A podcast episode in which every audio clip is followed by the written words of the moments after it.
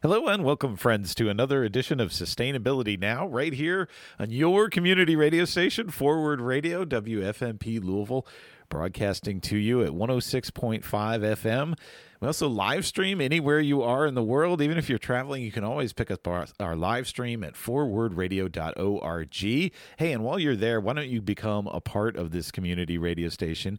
We couldn't do it without you. We rely entirely on volunteer labor and contributions from our listeners to keep this great community treasure going. So you can go to forwardradio.org right now and become a part of the radio magic.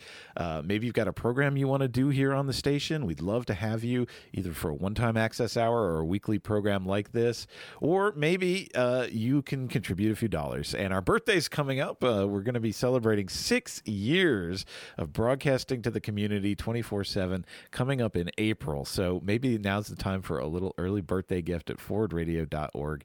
Uh, and we're going to have details coming out soon about our upcoming birthday party and pledge drive. So it's exciting times here at Forward Radio. Uh, what we do on Sustainability Now each week is bring in folks from around the community who are doing awesome awesome work uh, that I always love hearing about. And it is definitely time for us to have an Origin Park update. What is going on with this brand new park development taking place across the river from us in southern Indiana? Uh, so I've brought two folks uh, into the both in person and virtual studio today with me. First of all, we have uh, Doug Scott in the studio. Welcome, Doug. It's good to have you here great to be with you. Thank you so much for inviting us. And I'm told it's also your birthday. So happy birthday, Doug. it, it is my birthday. this is awesome. Yeah. What a great what day a great to have way to you celebrate here. it. Huh? yeah. Thank you for taking time out during your birthday. Doug is director of development for Origin Park, uh, which I haven't even mentioned. You can learn more about at originpark.org. Uh, and uh, he's director of development for River Heritage Conservancy, which is the organization that is helping launch Origin Park. He's got 25 years of business advancement and fundraising and nonprofit leadership experience, and avid outdoorsman. Uh, and he's a Louisville native. So good to have you here on the air with us. And Kristen Faurest is joining us in the virtual studio. Welcome, Kristen. It's not your birthday, is it? It is not. but it's always special to have you on the program. Kristen has been on the guest on the show before. Now she is a member of the River Heritage Consultancy team, uh, working to make Origin Park everyone's next favorite destination. Uh, she's a public garden professional and adjunct lecturer in landscape architecture, co author of several books, most recently Community Built Art, Construction, Preservation, and Place. She's also a proud returned Peace Corps volunteer like me. So good to have you back with us, Kristen, for this conversation. Oh. Um, so, for those who didn't hear about a year ago when we talked about this, what the heck is Origin Park? Let's start there. yeah, sure. Uh, so, Origin Park is a uh, master plan to be a 430 acre uh, park that's going to wow. be just uh, downriver, just west uh, from the falls of the Ohio. Uh, that master plan is to be built out over the next 12 to 15 years. Okay, all right. uh. Uh, depending on funding and permitting, those are the yeah. two things that uh, that will control that. Sure. Uh, but you know, Origin is an urban park that is not football fields, uh-huh. baseball diamonds. This is uh, outdoor adventure. This is a place for people to come and connect with nature. Uh, right. Activities like hiking, fishing, canoeing, kayaking, biking, mm, all that, the good stuff. yeah, yeah, exactly. Right. Yeah. So, and and it's exciting because it's located right here yeah. uh, in the heart of this urban community, a million and a half people uh, surrounding it, and we're excited to uh, bring that to wow. to the community. Yeah. So I think let's start with where some of some folks might already be familiar with this park future park area right mm-hmm. and for me that's the ohio river greenway which is just such an awesome amenity already mm-hmm. especially once the big four bridge opened up and people can walk bike skate across from you know our concrete jungle in downtown louisville right into this a green oasis on the river with incredible views of the city too right yeah yeah it, often uh, a lot of folks don't get to experience that. When I bring folks over from Louisville They're like, "Oh wow, yeah, I had no idea this was here."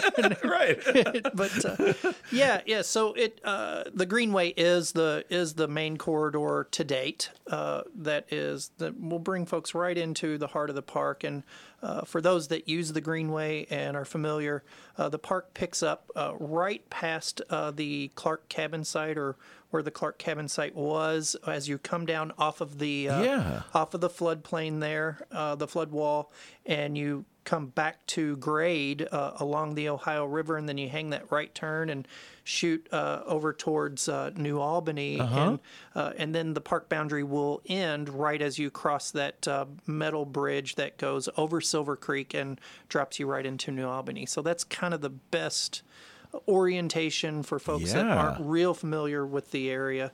Uh, that's where the park will be. Kristen, you want to add a few things? Yeah, what I'd like to add to this is I, I find often when I speak with people about this park, it's really not quite on their mental map yet. And it, part of that reason is because it's not a very cohesive site yet. And that's what we're working to realize because some of it is woods and wetlands and fields, but a lot of it is also brownfield. So former hmm. car lots, yards, we have a couple of landfills, we have some quarry lakes. And you know that's another thing that to me makes this project so important is the restorative nature of it Yeah. you know we're taking some really abused land and turning it into a beautiful cohesive coherent new urban river landscape and um, this is a major you know equity and access issue i read recently the epa says that 58 million people live within a mile of a brownfield that's really harmful wow. so not only is it not a park, it's actually a source of toxins. It's they tend to ma- be magnets for crime. They're Mm. you know health hazards. So one of the reasons that this park project is so complex and takes so long is we are restoring a landscape that has been seriously abused and neglected over decades. That we think from agricultural practices to factories to junk storage to quarries. And uh, it's really our hope that we're going to restore this land and heal it and make it everybody's next favorite destination. Wow. Has this vision been around for decades and just most of us weren't aware of it? or is it really a brand new thing? It it really came out of the. uh, It was birthed from uh, the regional cities project that uh, was going on. Um, I, I'm not exactly sure eight ten years ago. Okay. In uh, southern Indiana, and then. Uh, but really, it was the Greenway. It was the development of the Greenway That really that really just area. put it on. And and so a lot of folks, leadership there in southern Indiana, were standing around like, "What's next? What now? We've got this Greenway. Now we've got people coming. We've got all this wonderful Yeah. uh, uh, space here, and you know they just took a look at this property and and uh, had great vision for it. Yeah. yeah, yeah. So I've had the pleasure of riding the Greenway every every week. I have an excuse to go over to New Albany now, uh, and Earl so uh, Frisbee. and so I've been biking along the Greenway, and it's so it's so magical and wonderful place to go. Um, and I'm always confused about what's going on down there now because it seems like the roadway at the cabin you mentioned, like right there after that, there's the roadway seems to be blocked. Yeah. Um, is that permanent? Is temporary? Is this part of the Origin Park scenario? Do you know anything about that? Yeah, I know quite a bit about it, uh, uh, and um, and and glad that you asked. So. Uh, it's blocked because it is eroding into the river. Oh, okay. And uh, so when the Army Corps uh, built the lock and dam system and the lower output gates are pointed directly at the Indiana shore. oh, so it's been eroding for years. yeah, yeah, and you know some of my colleagues know like the exact amount, but I mean they're losing a couple of feet every year of the God. Indiana shoreline, and uh, in fact we have uh, pictures from 2019 of folks standing right there where it's closed, Yeah. and they're sitting on the guardrail um, wow. uh, that was on the river side of the road. That's 2019. The yellow line has disappeared. Wow. So that'll tell you um, uh, about what's going on there. So, uh, so we, so the River Heritage Conservancy is the is the nonprofit public-private partnership that is spearheading Origin Park, and uh, we are also working with the Corps of Engineers. Uh, we have a lobbyist that we are uh, employing in uh, Washington D.C. because the Corps recognizes that this is an issue. Yeah. They want to fix it. Okay. And uh, it's in their plan, and they have submitted for, um, uh, you know, the, the the funds to be able to address the issue. Uh, and it just we're struggling to get it into the federal budget for Really? for the Corps of Engineers. Gosh, with all this infrastructure money flooding in, you would think. well, you would think, uh, but you know, there's a lot of good projects out there. So, so we're working, we're working with the Corps to try to get some money put in the budget and uh, talk about ways that we can address it. I don't think, um, particularly in our master plan, we don't have it master plan for that roadway to open back up. Oh, really? We do want to preserve it. We do uh, so that it can be uh, modified for some pedestrian traffic Yeah. and things like that. But uh, uh, what we want to do at this point is just stabilize that shoreline, stop losing what we have, and uh, um, and stop the erosion. Well, let's talk about then how folks would access the park. I know exactly how to access it on my bicycle, but Mm-hmm. people are going to be coming to the park from different uh, in different means. So let's talk about those. What's what's going to look like to access this new park? Yeah. So uh, phase one is currently under uh, design, and uh, and we are actually constructing at the same time that we're designing. Build it while you're flying it, right? That's that's right. Yeah, exactly. So. Uh, as part of phase one's master plan, we are looking to uh, work with the town of Clarksville to develop an extension of South Clark Boulevard. Oh, nice. Uh, which would um, uh, connect uh, their new downtown that they're building. Uh, Yeah. you know, it was just announced that they purchased uh, the Ashland Park, and so we're looking at this as a, a park-to-park connector. oh, fantastic. And it will open up a direct pipeline um, uh, that we will develop out. We're working on that right now, exactly what that looks like. But it will be, you know, multimodal with dedicated walking, dedicated bike lanes, uh, and also like single lane, um, both ways, two way, uh, uh, you know, um, uh, vehicular traffic uh, that will bring folks right into uh, the primary access point for the park. Of course, the greenway will remain oh, nice. as yeah. an access point. Uh, gosh, we could just go on so many rabbit and down in so many rabbit holes here, right? Uh, because again, the greenway gets underwater a little bit Yeah. um, uh, through there, depending on what time of the year. So we, in part of Phase One's master plan, we've designed an upper way which will bring people um, uh, above the floodplain and get you into the park and get you um, uh, to be able to use that greenway um, Yeah. in times of flooding uh, along the river there, which I'm guessing by uh, the lower McAlpine Lock uh, and this rain here, Yeah. the forecast is is that that might be underwater by uh, uh, by tomorrow uh, tomorrow evening. Yeah, we're, yeah, we're recording in the midst of tornado warnings here on Friday, so we'll see. We'll see how it goes. Kristen, did you want to add something and- about access? Of course, we're hoping that as many people as possible will get into the park by bicycle or on foot. So we're hoping to encourage that with that Clark Boulevard extension. The nice thing that I, I've noticed is when you look at, at transportation funding that connects to recreational infrastructure, they won't give you much if you don't go multimodal, if you don't make it safer and Well, try to reduce news. accidents, and try to reduce pollution, and especially if you're serving underserved groups. So that's great news to me. I, I'm seeing like a really good progressive attitude in uh, Department of Transportation funding opportunities, which makes me really excited. The other thing is, you know, the Greenway is such a wonder, and Clarksville is making some improvements on it between the bridge and where the Greenway starts because that area is a bit of a gap. So that's nice that they're investing there. They've got all that wonderful development going on by the Colgate factory, you know, which is dense and multi-use. Really going to change the demographic in that area, I think, and create, you know, a whole new population for us to serve.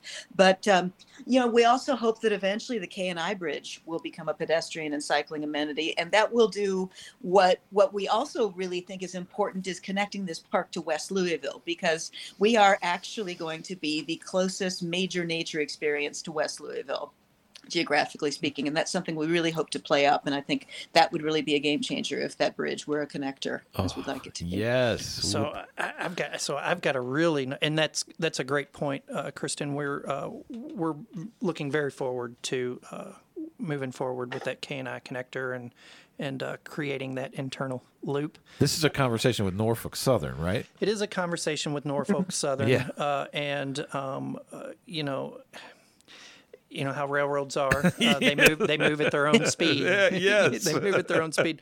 Uh, but uh, we, you know, we're kind of working uh, quietly behind the scenes with uh, Nice. uh, with some community leaders uh, to uh, facilitate those conversations. And uh, really, we would just like the opportunity, and we will pay for it. The Conservancy will do it um, uh, to go and study what it would be to open up that uh, Exactly. those uh, those two, and we'll come up with a master plan for it and present it and do all of that, or work in uh, partnership with uh, Louisville Waterfront. However, we need to do to be um, partners to bring that to fruition. But I wanted to add a novel access to uh, to Origin, if I could. Yeah. Uh, April the nineteenth.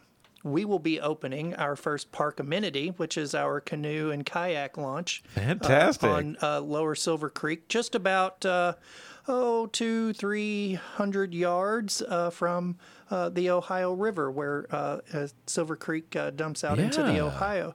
So you know, so someone could be in downtown New Albany and drop, you know, drop into the water and kayak, Paddle up. paddle Oh. up, and uh, and uh, Or make from Shawnee's new boat ramp. or right? from Shawnee's new boat ramp. And uh, um, we're working on a project with them later this summer where we might do a park to park paddle. And, Oh, I'd love that. and- and yes. so, uh, you know, the Ohio River is not a barrier. Right. Uh, we as It's a people, highway, if It we think of is. we as people tend to think of it that way, but uh, I can tell you the environment does not. And, uh, and so we want to so we want to introduce uh, people uh, to using that as a waterway. And I will add that um, because of the position of the lock system that is there, uh, this two miles that is at the front door of Origin Park on the Ohio River is the only two miles of the river that is um, uh, not open to commercial traffic. So you Oh, have really? so you have two miles. There's actually, depending on what the water volume is, there's class four rapids. I promise you, there's class four rapids out there right, now. right now. Wow. and uh, and so people come to from all over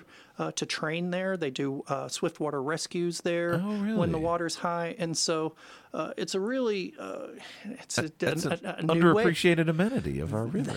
That's Yeah. right. Uh, let me quickly interrupt and just reintroduce you all. I'm so excited about this conversation. We've got Director of Development for Origin Park, Doug Scott, in studio with me. Happy birthday again, Doug. And we have Kristen Faurest here in the virtual studio with us, a member of the River Heritage Consultancy team. Uh, we are talking about this brand new park coming to southern Indiana, right across from Louisville, and we're talking about access to it.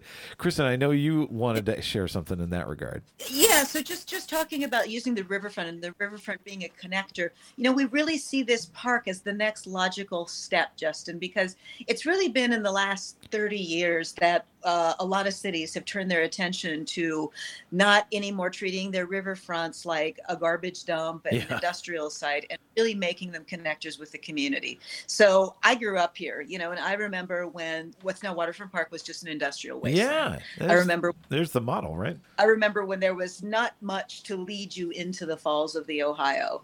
So we feel like this is really the next step in reclaiming and reviving and revitalizing our waterfront and making it truly a place for everybody, you know, where Mm. people can go for sports, recreation, you know, cycling, kayaking, running, walking, hiking, like Doug said, but also having family reunions and cookouts and all kinds of gatherings. And we really want this to be, you know, everybody's favorite local park, but we think it's also going to be a major regional attraction as well. Yeah, absolutely.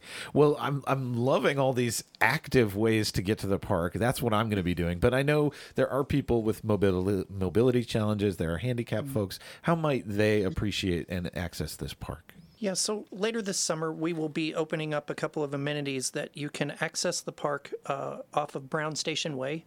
Uh, if you come in off of Emery Crossing, and uh, that's uh, the the primary road in between New Albany and Clarksville, and so you can come in on Emery Crossing. You'll come through uh, mostly later phases of the park, but Okay. you'll be able to access um, uh, for the park from there we also uh, will again you can come down to the clark cabin area and park there Yeah, yeah. and There's uh, and there, yeah. and um, and then of course you know the greenway is accessible from there Sure is. Absolutely. Yeah. And what about transit access? I, I'm not familiar with TARC service to this area. Is there any now? Is there thought about transit down the road?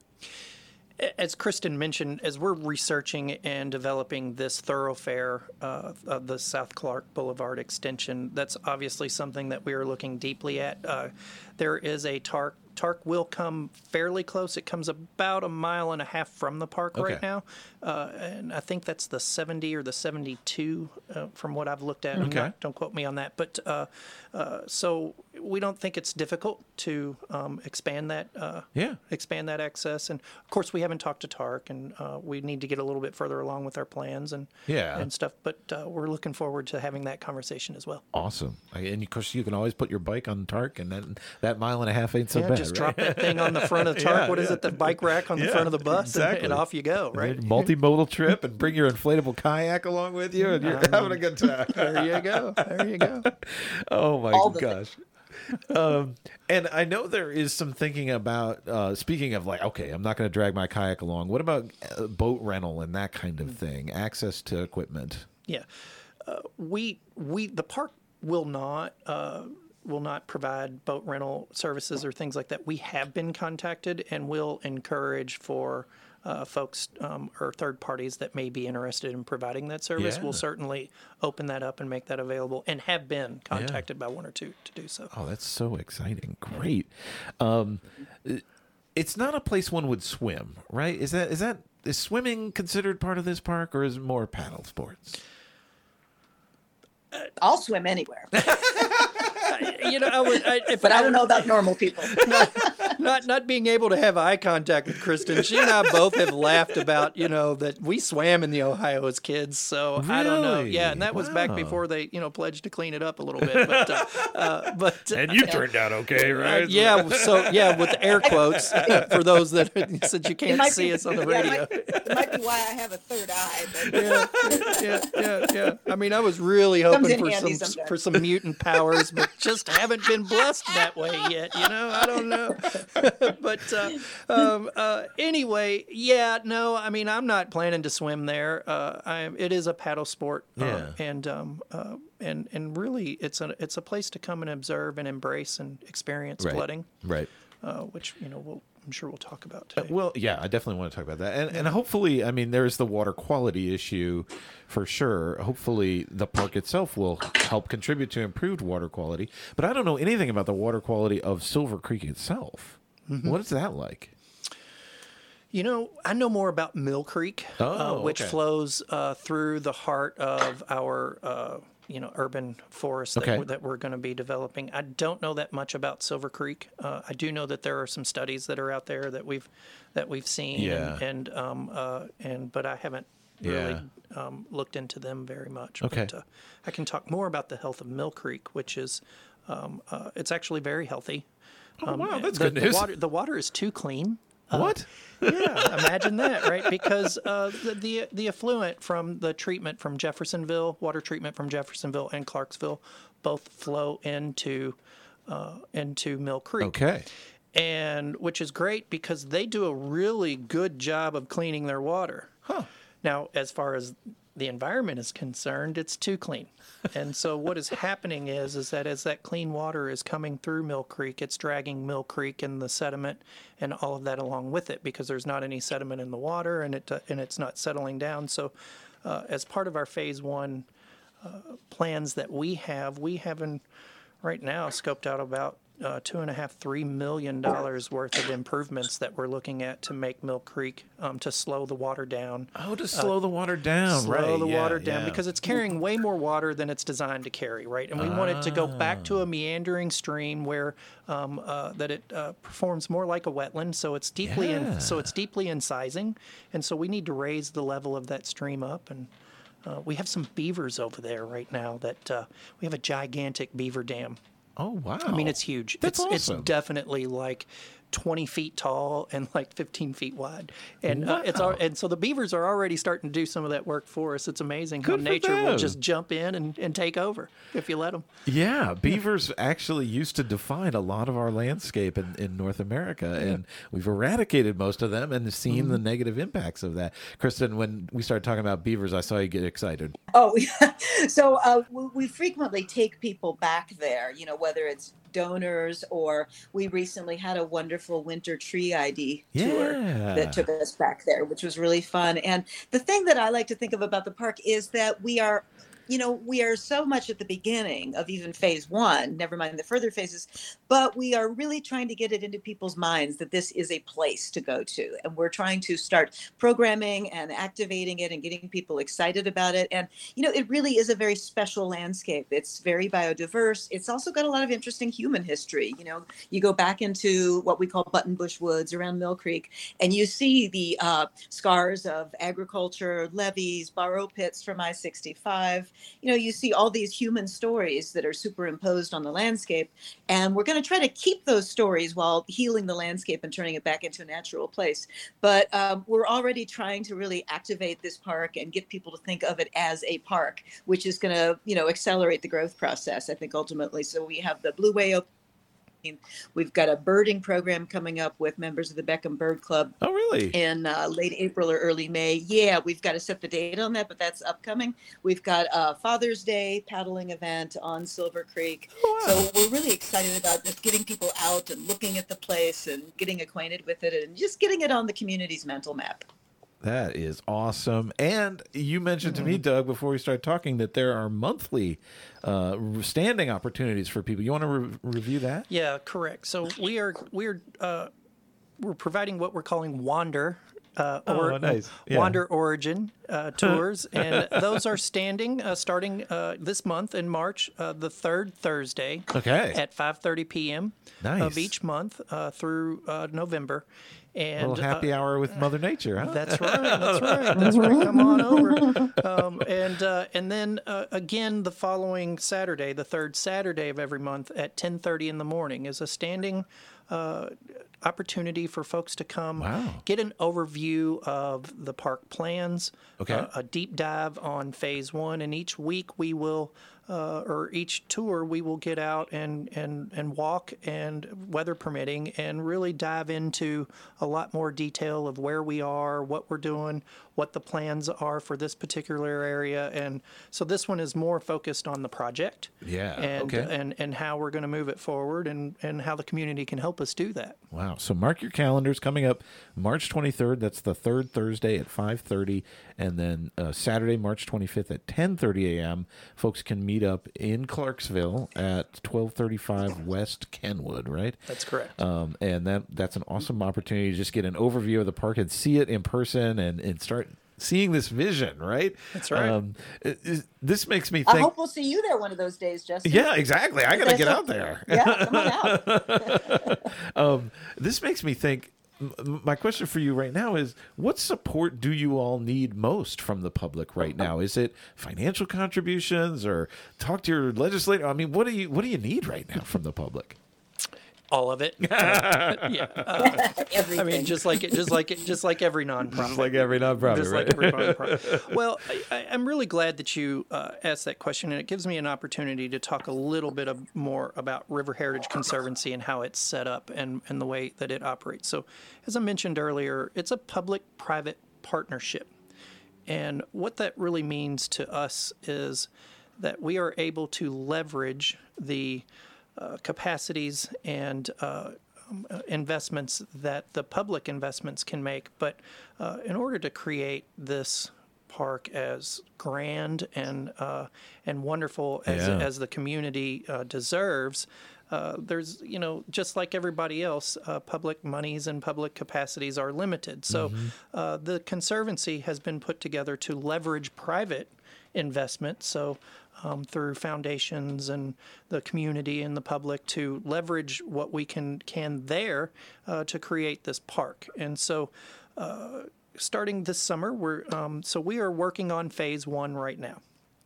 And phase one uh, will deliver a complete park to the community. Oh, good. It'll be, Okay. It'll be 141 acres. Oh, it, wow. it has uh, uh, the heartbeat of the park, really, which is about a 100 uh, acre uh, riparian woodland. It's a new woodland that we are working on establishing some carbon credits for and Oh, wow. preserve, preserving that. But it's a it's it, this wetland is amazing, and that's where Mill Creek was. And so we're going to build about two and a half, three miles worth of um, uh, hiking and walking trails in there, uh, and it will also have an event center, uh, which is the first. So Origin is also designed long term to be self supporting. Mm-hmm. And so we're building some amenities that will generate revenue. The first one is in phase one, which is an event center. It's it's situated on the bluff there at 1235 uh, Kenwood, and uh, it will be about 300, 350 people for weddings and corporate events and things like that. Oh, wow. Uh, but it's also our home base. Uh, Okay, When not rented out privately, it'll be open for public use. Um, we're going to design a living room in there, so come grab a cup Oh, of coffee, wow.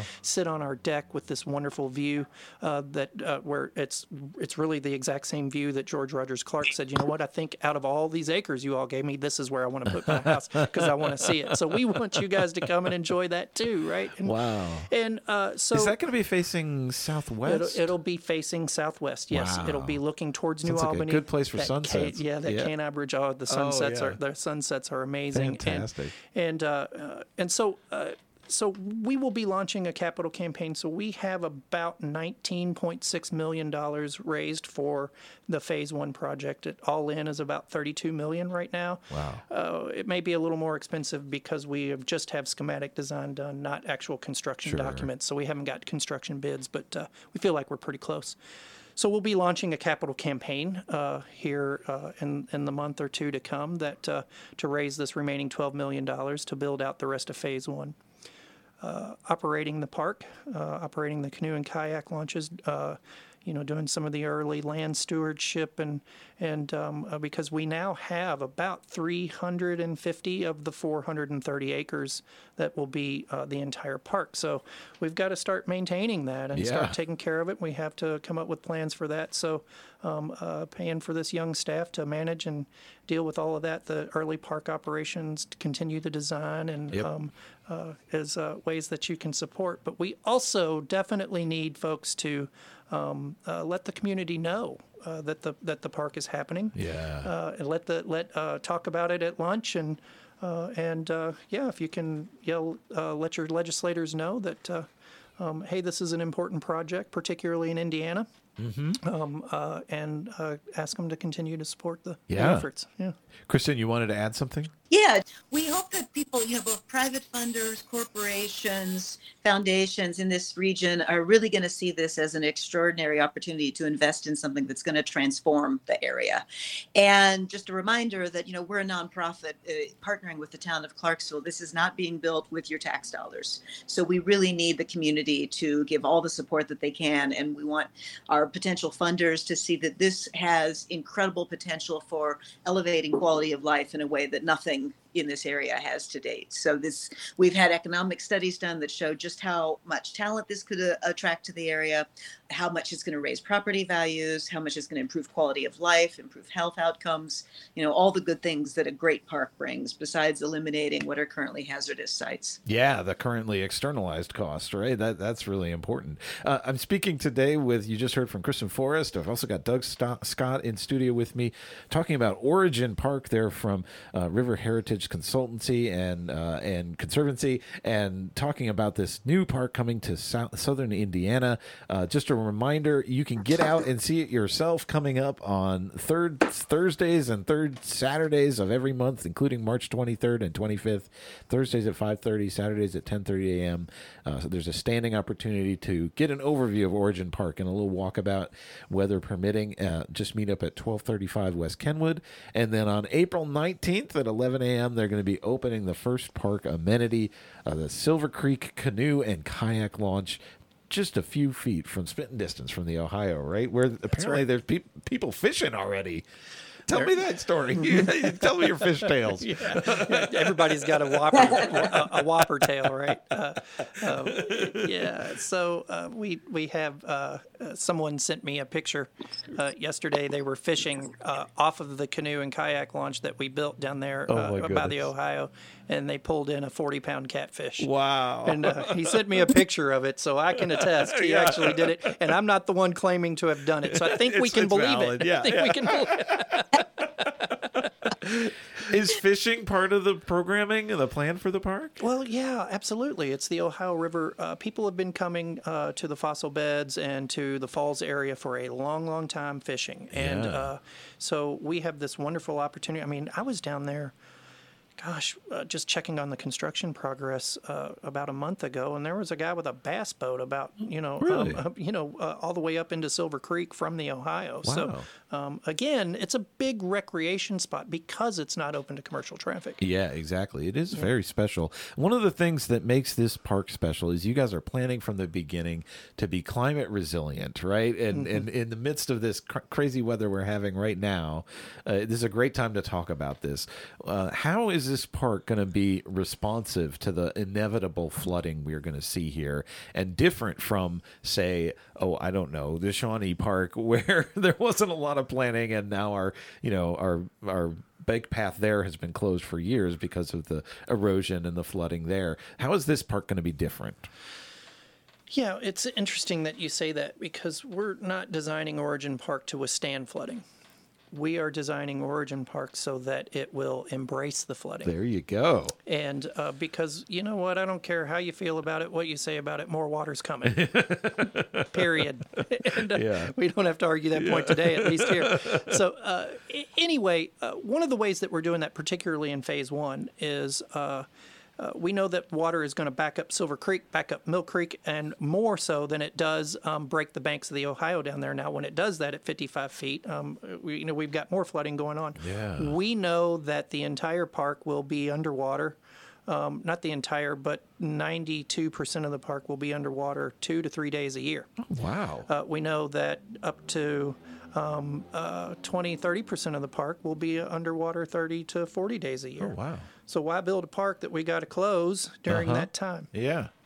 We're going to do that um, by using some of those amenities that um, uh, some of those leftover amenities from the farming and other things in Buttonbush Woods, with their where there were a system of levees that were built to hold Mill Creek back, Oh, really? uh, to protect the farms and uh, and protect the crops there. So we'll build our trail systems on top of that, taking Oh, okay. advantage of what's already there. There's a couple of farm roads that were built up in there that we will use. Where there's not, um, uh, where there aren't levees and things, we will build elevated boardwalks. We will also build um, uh, an elevated, um, uh, you know, accessible pathway that comes off of the event center and takes you into Buttonbush Woods.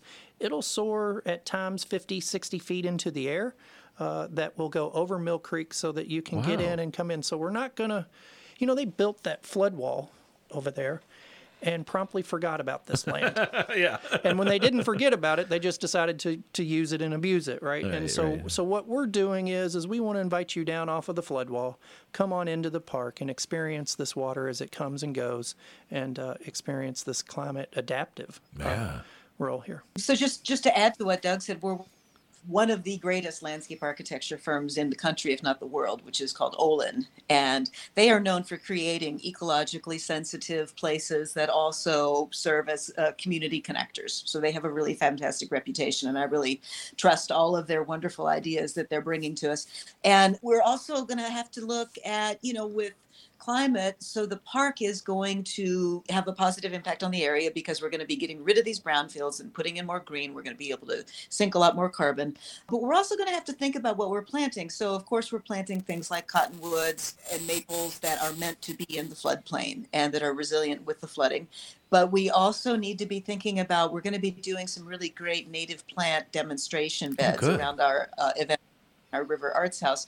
And those are meant to really message and model to the public get rid of your lawn you know plant the native perennials plant things that support pollinators and we will probably be have to thinking be thinking about what we are planting for the future because you know when you design and build a park you're not doing it for now you're doing it for 5 10 50 500 years from now Indeed. and you know, with the climate data that we're looking at, with the change in uh, in water cycles and the changes in temperatures, the hotter summers, you know, the drier periods, the wetter periods, we have to rethink what will survive. You know, I've I've read, for example, that red maple might not be alive in Kentucky a generation from now.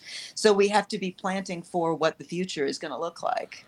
Yeah, that they were talking about that the other day in a design meeting. I think Kristen and I, I found that interesting because I don't always think like that. I'm grateful that we have uh, Yeah. Olin and Kristen and Yeah.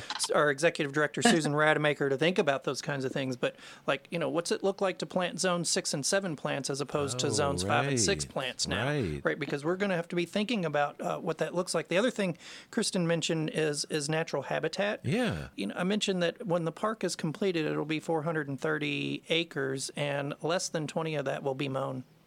Wow. So just let that sink in for a moment. Like we're really going to let this be um, a, a natural outdoor um, environment. That's awesome. Yeah. Well, let's talk about some of the flora and fauna uh, that are currently in the the space that we should be preserving. I mean, uh, there's obviously brownfields and agricultural areas too, but uh, certainly I interact with quite a few bunnies and deer every time I ride that Ohio River Greenway. But what are some special things that that you've already identified that we want to celebrate and protect? The other day, I was showing somebody around, and we saw a great horned owl and a Oh, red-tailed hawk. That was a special experience. Yeah, So there is fishing happening. yeah. like this whole area, we're under the Mississippi Flyway, which means there's a couple hundred species of birds that pass through this area on their way north or south, which which I think is just really fantastic, and that's something that we really want to highlight to people. And we're um, we're cooperating with some of the other green organizations in the area in signing the Urban Bird Treaty, which is an agreement to help protect urban birds through our green spaces and and good stewardship practices. Absolutely. Is there anything that's going to be incorporated into that event center that will be bird friendly? Because we're dealing with that at, at U of L. We're trying to be part of this urban bird treaty, and you know we've got a lot of bird strikes on our campus, and the corpses are just shocking uh, during migration, right? Yeah. Uh, so what are we thinking about in, in actually when we build structures in this new Origin Park? Yeah, great. So the structures at Origin are going to be of the landscape.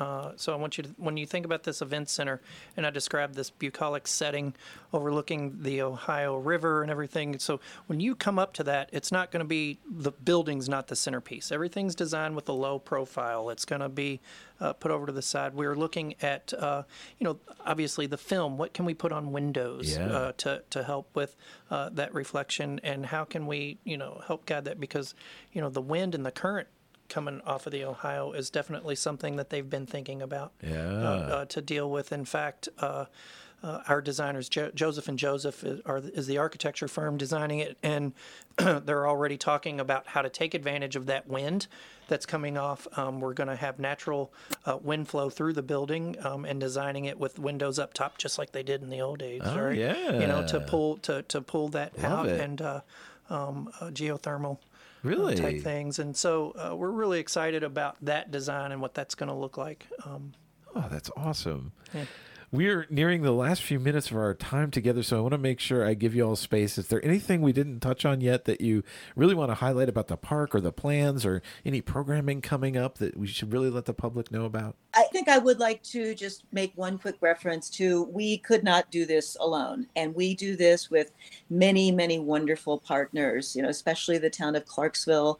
And, you know, it's a really symbiotic relationship to have a nonprofit organization and a municipal entity because, you know, there are things that they can do that we can't and vice versa. And, you know, they are very excited about bringing this park to their community and, and all of the incredible transformations it's going to bring. We also have wonderful support from many other organizations, you know, munis- um, nonprofits, tourism organizations, the Falls of the Ohio Foundation, you know, and we uh, we talk a lot with the people at Olmsted Parks about how this park is going to fit into their system. We're not an island, you know, we're not Right. alone. We are fitting into a beautiful existing system and in a place that's currently a, a, a dark area, Yeah. at least in most people's minds, if not uh, geographically. Yeah. Oh, Doug? and the other piece of the uh, news that I- I've just heard about the Monon Trail opening up. That's going to be a multi-use trail all the way to Bloomington. Like that's fantastic. Really? Yeah, that's that's what was announced as recently as a way for people to get all the way to New Albany uh, and then all over to this Origin Park. All the, uh, that's just a phenomenal transformation for the region, right? Yeah, absolute Yeah. connectivity, and I- and I'm and I'm glad that you that you bring that up because uh, Origin really is is a regional project. There is so much that's going on right here um, uh, in southern Indiana, which is really in the backyard of Louisville and downtown Louisville. Yeah. Uh, I left the park to get here, to come to the Yeah. studio here in downtown, and it took me five minutes to get here. Exactly. You're right there. And, and so, so a, a five-minute drive from downtown Yeah. Louisville, you can be in this urban, uh, you know, Oasis. uh, that's that's right. That's right. That's right. Yeah. That's so exciting. Uh, uh, well, thank you all for taking the time today to come on the air with us and give us this update and a look ahead to what's coming for our region.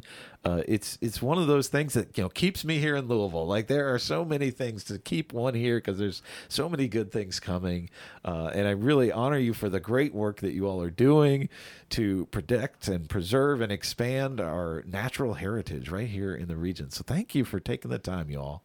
Well, thank you so much. Thank for you for having having us. us. Yeah. Great. Stay Always a pleasure, Justin. Oh, yes, absolutely. Come back anytime. Stay tuned, everybody. Coming up in just a second, I've got your community action calendar. There's a bunch of things coming up just this week that you can do to get engaged in sustainability. So stay tuned, my friends.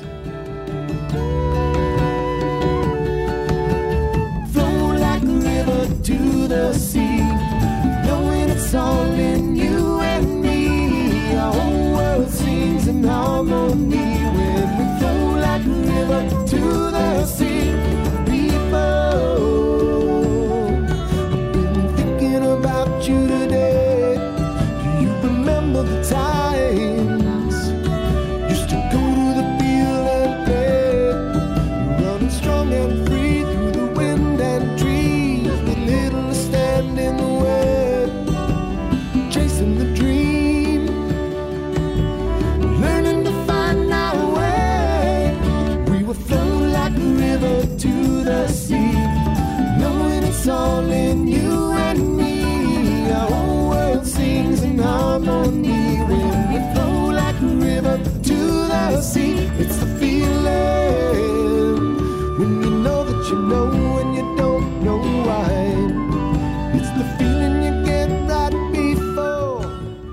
We're back here on Sustainability Now with me, Justin Mog, on your community radio station, Forward Radio, WFMP Louisville. I hope you've got your calendars out and your pencils sharpened or ready to take action for sustainability. There is so much going on this week. We've got International Women's Day is this week, and there's a couple events marking that. On Tuesday, March 7th, there will be an event from 6 to 8 p.m. at the University of Louisville's Red Barn, right next to the clock tower. You can join the United Nations Association Women at U of L in honoring the stories of immigrant and refugee women and celebrating their resilience and contributions to our communities. Experience performances by students and community groups, hear speakers from the community, and savor the flavors of foods from around the world.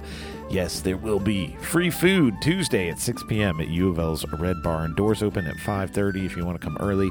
More information is available at louisville.edu slash sustainability. And then on Wednesday, March 8th, there's an International Women's Day breakfast briefing taking place from 9:30 to 11 at Logan Street Market there at 1001 Logan Street. Americana World Community Center is hosting their second annual International Women's Day brie- breakfast briefing.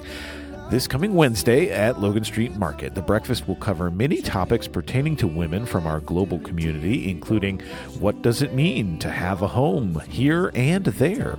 What does support look like when you live in the United States but your family lives in a different country? How can the people of Louisville work together to spread awareness about global issues that impact us all? The delicious breakfast will be catered by La Pana Bakery y Cafe. Admission is free, but there is a suggested donation to Americana. You can learn more at americanacc.org. It's 9:30 to 11 at Logan Street Market on Wednesday morning. Also on Wednesday in the afternoon, Trees Louisville is seeking volunteers. They've got great tree planting events and other tree related events they need volunteers for coming up in the community this spring. More information is always available at treeslouisville.org. This coming Wednesday, March 8th from 1:30 to 3:30, they're looking for volunteers to help plant 15 trees in residential yards with some students from Youth Build who will be helping out as well in the Parkland neighborhood along West Kentucky Street. For more information and to volunteer, contact Morgan at treeslouisville.org. M O R G A N at treeslouisville.org. Uh, there'll also be events coming up uh, March 15th uh, out, out at Auburndale, uh, planting 30 large, uh, a large planting of 30 trees from 10 a.m. to noon, and more information will be shared here on the program on future shows. Now, back to this week. On Thursday, March 9th, the University of Louisville is holding a drive up drop off electronic waste recycling collection.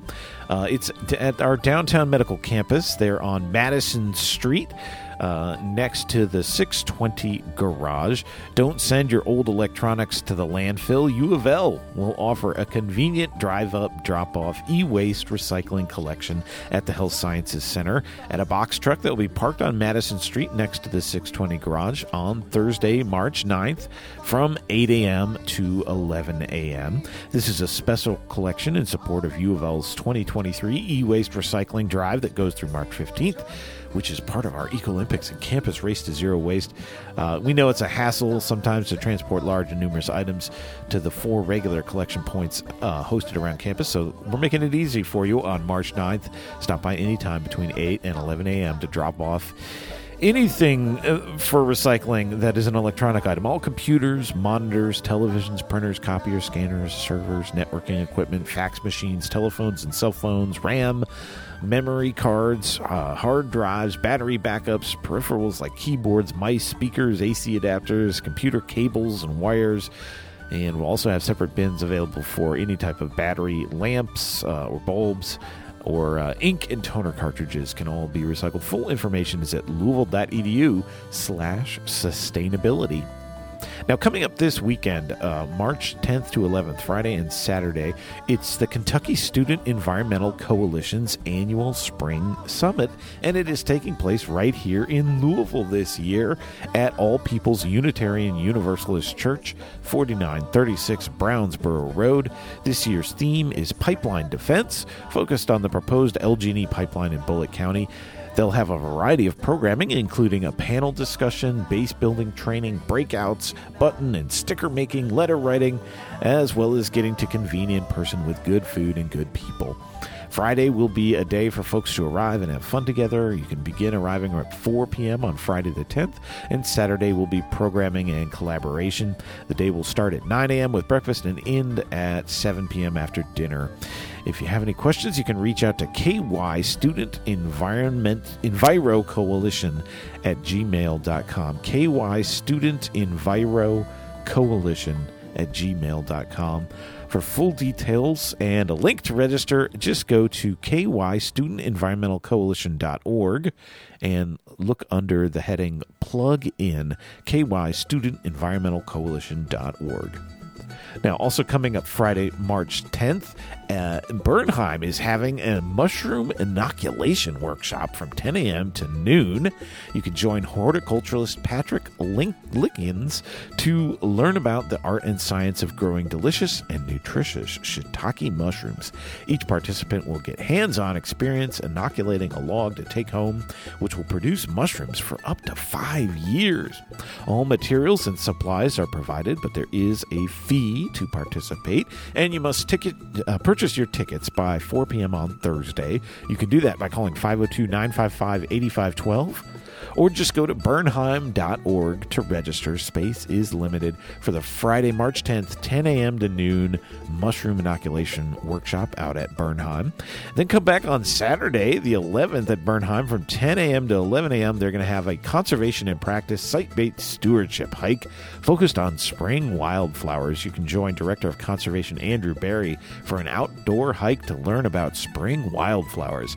The warmer and brighter days of spring herald the emergence of the greening of the landscape, watch the forest floor come alive with color as this age old renewal signals the arrival of spring. Learn about how Bernheim manages natural areas for spring wildflowers, how they contribute to biodiversity, and what challenges they face in the 20th century. This one hour hike offers something for every plant enthusiast, from beginners to seasoned botanists. Weather appropriate clothing and sturdy boots are recommended. The hike begins at Rock Run Trailhead in Bernheim, and tickets are required by 4 p.m. Friday. Again, go to bernheim.org to register and get your tickets and learn more about this Saturday 10 a.m. Conservation and Practice uh, hike focused on spring wildflowers. Now, also coming up on Saturday, the 11th, it's the final session in the Beginner Beekeeper Survival School. This is perfect for those interested in starting in beekeeping this year, wanting to learn the basics from local beekeepers. It's actually back for its second year. The Beginner Beekeeper Survival School packages the bare essentials you need to have a successful first year. This joint program includes Spencer Bullitt, Kentuckiana, and Oldham Bee Clubs acting as rotating hosts and each session costs $10 so you'll need to register in advance. More information and registration can be found online at eventcreate.com slash e slash beekeeper survival. And this final session uh, will be hosted by oldham county beekeepers association out at lagrange kentucky at the oldham extension office 207 parker drive in lagrange uh, and we're going to learn about pests, varroa mites, beekeeper interventions, and course conclusions with Jake Barker. Uh, is a master beekeeper. Uh, and uh, again, check it out online. Get your tickets at eventcreate.com slash e slash beekeeper survival. It's this Saturday, 9 a.m. to 1 p.m. in LaGrange. Uh, another thing going on, you're going to have to pick. There's so many things great going on Saturday morning. Uh, from 9 a.m. to noon, there's going to be a community forester class hosted by Louisville Metro Parks out at their headquarters, 9300 Whipps Mill Road. Louisville Metro Parks invites you to a class in which you will not only learn how to uh, plant a tree and lead volunteer groups on planting days, you'll also learn about why tree planting is so important for our city. Trained community foresters serve as lead volunteers at our planting across the city. Our awesome community foresters work with volunteers and community members to increase Louisville's urban tree canopy through plantings and education. Our canopy restoration efforts wouldn't be possible without community foresters. So you can become one this weekend, Saturday the 11th. The class will take approximately three hours, beginning at 9 a.m., with an indoor lecture portion and hands on planting uh, after that. Uh, you have to be at least 16 or older to become a community forester, and you have to volunteer at four tree events per year. Uh, so, Hey, this is a great opportunity to become a leader in tree planting. You can sign up today using the My Impact app, which you can find the link for at bestparksever.com. It's this Saturday, the 11th, 9 a.m. to noon at 9300 Whipps Mill Road. Also coming up Saturday, oh, so much counter programming. It's all so good. But from 10 a.m. to noon, uh, out at the South Side Community Garden, there is going to be a workshop on intercropping. Common Earth's Garden Conservation Workshop Series presents this workshop on intercropping, the process of growing two or more crops at the same time within the same space. Uh, and it is going to be held at the South Side Community Garden, 7315 South Drive, located behind Antioch Church on Saturday, March 11th from 9 a.m. to noon. Uh, no fee to attend, just come on by. And if it is in bad weather on Saturday, they'll be inside at uh, 2222 West Market Street. All right, coming up on Saturday evening, there is a hike out at Louisville Nature Center for salamander seekers from 6 to 8 p.m. The streamside salamander is endemic to the bluegrass region of Kentucky, Indiana, and Ohio. One of their few remaining strongholds is the wetlands of the Beargrass Creek State Nature Preserve. Led by our naturalist Jacob, participants on this hike will venture into the wetlands of the Beargrass Creek State Nature Preserve to search for salamanders, discover what makes these important habitats so special, and maybe you'll get a little muddy while you're at it. This program requires the ability to walk off trail and is limited to eight people 12 and older. Get your tickets at LouisvilleNatureCenter.org for the Saturday 6 p.m. Salamander Seekers. And that's all the time we have for today here on Sustainability Now. Thank you so much for tuning in. I look forward to being back in your ears again in one week's time, my friends. Be well. Beaches in the summertime, apples in the fall. If I can't have the girl I love, well, I don't want none at all.